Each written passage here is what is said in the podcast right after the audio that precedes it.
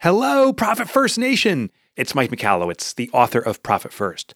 If you've been looking for a bank account to help you do Profit First right, North One has got you covered. It's the only business account with built in tools designed in collaboration with and endorsed by me, Profit First Professionals, and Profit First Nation. With North One, you can set up Profit First envelopes with a single click and leverage the North One technology to automatically facilitate your allocations with every deposit. 320,000 businesses are using North One to simplify their cash management and get back to what they love. And how cool is this? Profit First Nation listeners get a $50 bonus when they open and fund an account. Go to profitfirstnation.com and click on step number one to access the North One bonus link and open your North One bank account to do Profit First right. North One is a financial technology company, not a bank. Banking services provided by the Bancorp Bank member FDIC. Profit First Nation listeners get a $50 bonus when they open and fund an account. North One envelopes let you designate a portion of your balance to view on the mobile app or website to help you stay organized. For more information, see our deposit account agreement.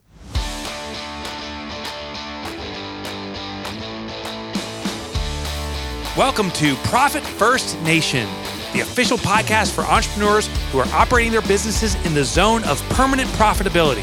I'm Mike Michalowicz, the author of Profit First, and now here's your Profit First Nation guide, Danielle Mulvey. Welcome to Profit First Nation, the podcast for the top 17% of entrepreneurs with cash in the bank to correlate to their profitability. Profit First Nation is the podcast for intelligent entrepreneurs who have taken ownership of their financials and leverage Profit First as a cash management system to make their businesses permanently profitable. I am Danielle Mulvey, an expert at guiding entrepreneurs on owning their financials in as little as 11 minutes per day and doing Profit First right. If you are a fan of Profit First and its author, Mike Michalowicz, you have found your tribe. We are a nation of successful entrepreneurs driven to be permanently profitable with a grit and a growth mindset that lets no obstacle stand in our way in pursuit of the three P's passion, profit, and play. On Profit First Nation, we dive into advanced profit first strategies and we share the honest and authentic ups and downs of being a business owner.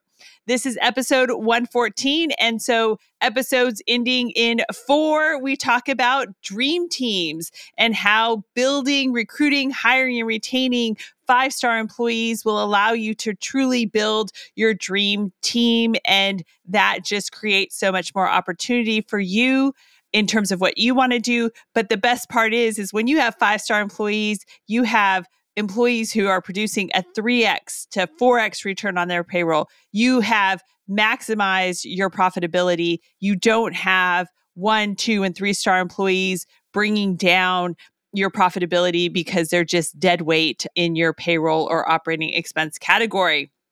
All right. Today, we are going to talk about the five secrets to building a team of five star employees. And so the first secret is that you have to have a objective and very specific system for evaluating talent. So, of course, we recommend the five star employee rating system, and that five star employee rating system uh, rates existing talent and new candidates and new talent on a five star rating system. And so, really quickly, that first star is making sure that those employees and candidates are aligned with your core values, your core values as the owner of the business. The second star is that um, the employees they rate at a minimum acceptable level on the 11 qualities of a five star employee. The third star is that the employees hit the minimal acceptable rating for the specific aptitudes and skills that you need for the position or the role. And when we talk about skills, I mean, you need to be testing people for what you need them to do in the role. Everyone says it, but can they do it? So don't just say, that um, let them get by with saying, Yeah, I can do that. You have to test their skills. And this is part of that five star employee rating system is the third star testing their aptitudes and skills and making sure they're hitting a minimal acceptable rating for those. And then the fourth star is their success metrics. So you're going to have three to five key responsibilities for each position. And uh, you're going to have success metrics associated with those key responsibilities. The success metrics are going to quantify what success means in that role. You're going to use numbers and or dollar signs to do that and you're going to get real specific so everyone knows that if you're hiring a salesperson and you need them to close sales, well, the success metric is you're going to close five sales per month and you're going to upsell to existing customers. All right. So we quantify it with specific numbers. And then um, the fifth star is that return on payroll. So remember that uh, you cannot pay for performance. All right a five star employee you can hire for the same salary that you'd hire a one, two, or three star employee. In fact, a lot of people think, oh, well, they're not so great at this, but maybe if I pay them $10,000 more a year or $20,000 more a year, they'll do better. And it's like, nope. if they're already uh, a one, two, or three star employee, money is not going to change performance. Okay.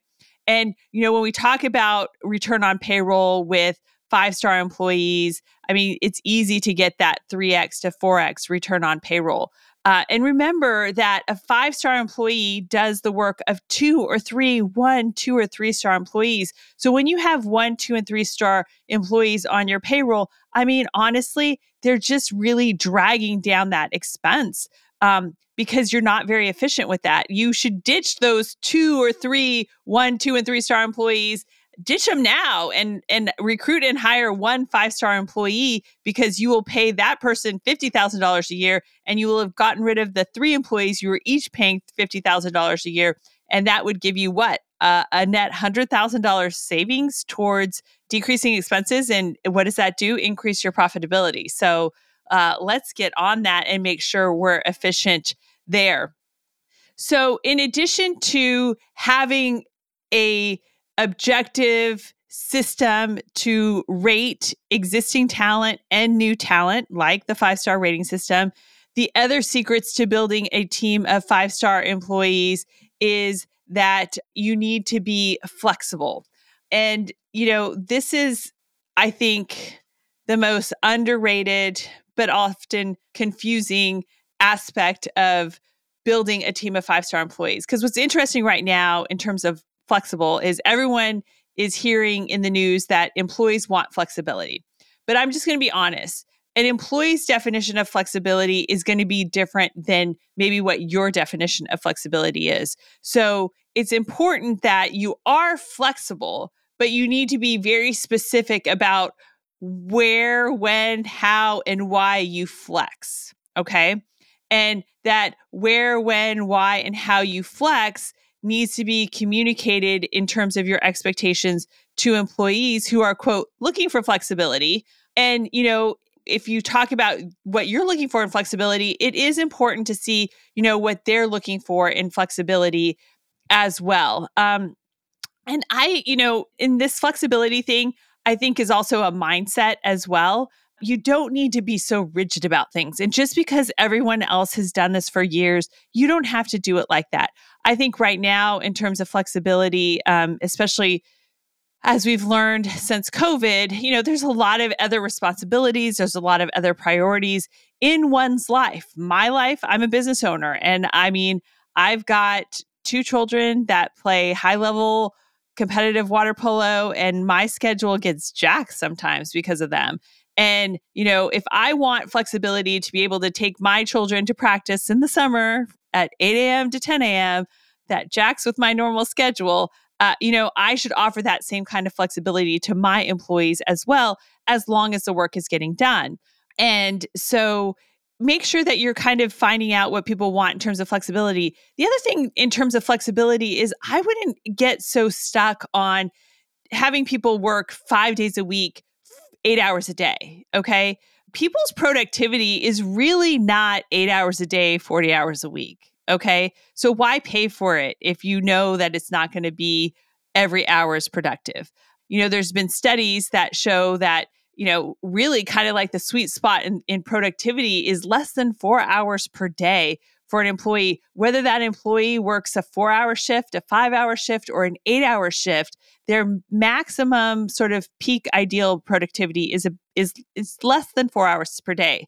So my challenge to you would be to try to find two part timers who could each give you four hours. And now you're paying eight hours, but you're actually getting eight hours of productivity because you have two people doing that peak four hours each of making it happen. There is tremendous talent out there, especially, you know, let's just call them the stay at home moms now who are kind of embarking on a different season of their life. Their children are older, they need them less and uh, the children are more expensive now. So the parents are like, we need a little bit more income coming into the house.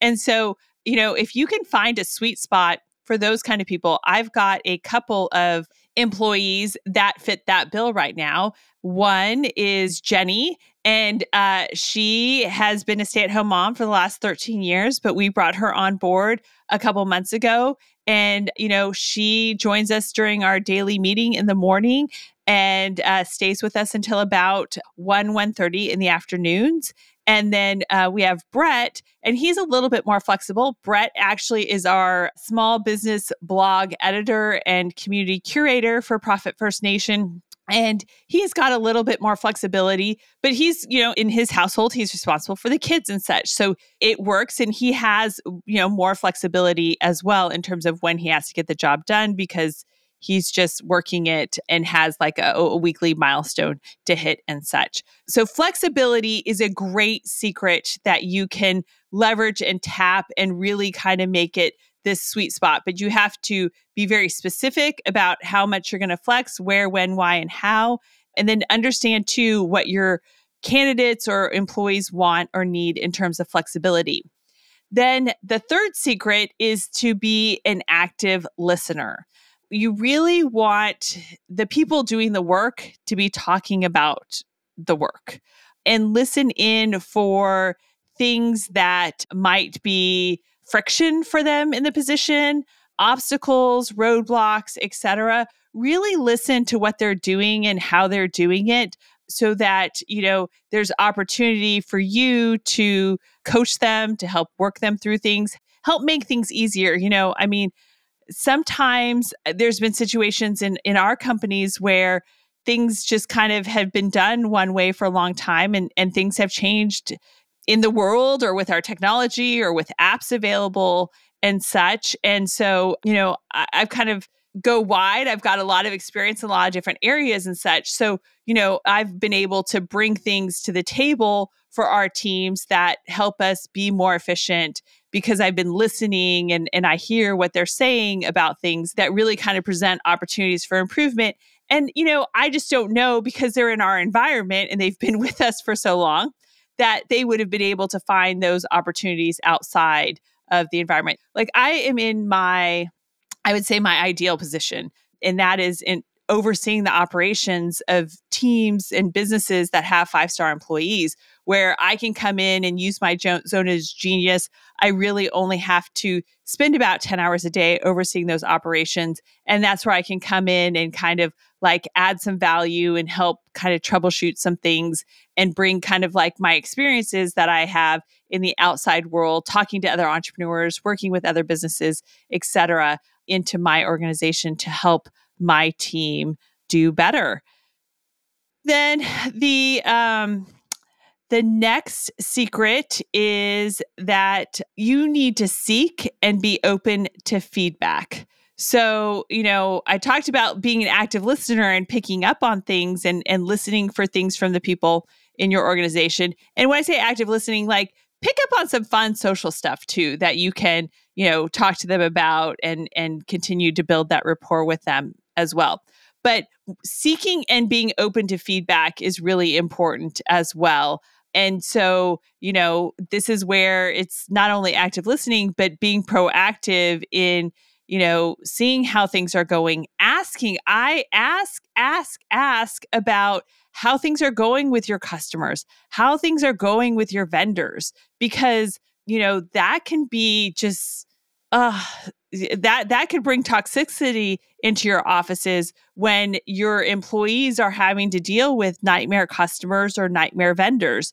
So make sure you're touching base on all different avenues um, and see how things are going and and get some feedback from them on in terms of you know what could be better. I mean, do they want an ice machine? I mean, it can be some simple things like that that can bring great joy, great joy to your employees. Um, they love the ice machine. We changed our coffee. Um, I think we were using um, a oh, we were using Keurigs, and they said no, we'd rather just have a big pot of coffee. And I'm like, oh, okay, no problem. So we switched to the big pot of coffee instead of having Keurig uh, K cups and such. So, you know, it stems all different aspects, but continually be seeking and being open to feedback from your employees and especially in terms of what they what they need from you or what they want from you as well. All right, and then our final secret. Wow, I'm just plowing through this episode. Our final secret to building a team of five-star employees is let them demonstrate genuine ownership in their role. So, you know, when someone has a sense of ownership, they treat it so differently. And, you know, what's funny is, is I find like business owners say, oh, I, if I could just clone myself, if I could just clone myself. And, you know, what they're really saying is, I really want someone who thinks and acts like an owner. And so, you know, if you do want to clone yourself, and you do want your people to think and act like an owner, then give them ownership of what they do. Give them ownership of an area. Give them ownership of certain clients or certain vendor relationships or a corner of the warehouse. Give them ownership of keeping the kitchenette clean and stocked. Give them ownership of something. Start off small but really, you know, praise them on how they're doing in terms of the ownership of whatever they're owning. And uh, you know, when when people feel like they own something, uh, they treat it differently. I mean, we know as business owners, uh, we're we don't act or think like employees, do we? And the secret is is because we own it. And and when you give that ownership to your employees on aspects of the business then, you know, they don't want to disappoint. If they're five star employees, they don't want to disappoint you and they're going to take it very seriously and they're going to take the ball and run with it. And that's kind of what you want. You want them to run with it and run all the way to the end zone. If they fumble, no big deal. You can be there, you can coach them, they can pick up the ball and continue down the field to the end zone. But ownership is really quite a great leveraging point, a great phenomenon to give your employees, and then that ownership can grow. But, you know, again, everything kind of takes you being all in on your recruitment, hiring, and retention of five star employees. I think probably one of the biggest challenges that small businesses have and the owners have is that they're too much in the business. And so they don't have time to do all of these things. So it's really important that you know, it's kind of at this point, I think it's at, at about 10, 12, 15 employees, a million dollars or more in real revenue that, you know, you should be able to step out of the business at, at that point. You know, you should have clockworked the business. So the business is running itself so that you can really focus on the talent in your business and really building that that dream team of five star employees. Of course, we do have um, some programming around this, and we have fivestaremployees.com where you can find out what's going on there. As you know, Mike and I are collaborating on his next next book, tentatively titled uh, All In. And um, that should come out in the fall of 2023. But if you are sort of struggling with uh, payroll and it's your biggest expense and you have not done a profit first assessment or worked with a profit first professional and done a return on payroll exercise, make sure that you um, connect and start talking and working with a certified profit first professional accountant, bookkeeper, or coach. And to connect with one of my certified Profit First professional peeps, you can go to profitfirstnation.com and click on contact. Of course, there is a episode visual recap for today's show, and you can get that at profitfirstnation.com and click on resources, or at our homepage now, just click on subscribe. Cheers to another profitable day, my entrepreneurial friends.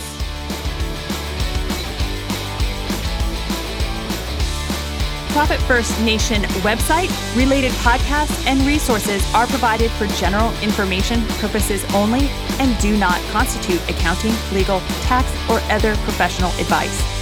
Visitors should not act upon the content or information found here without first seeking appropriate advice from an accountant, financial planner, lawyer, or other professional.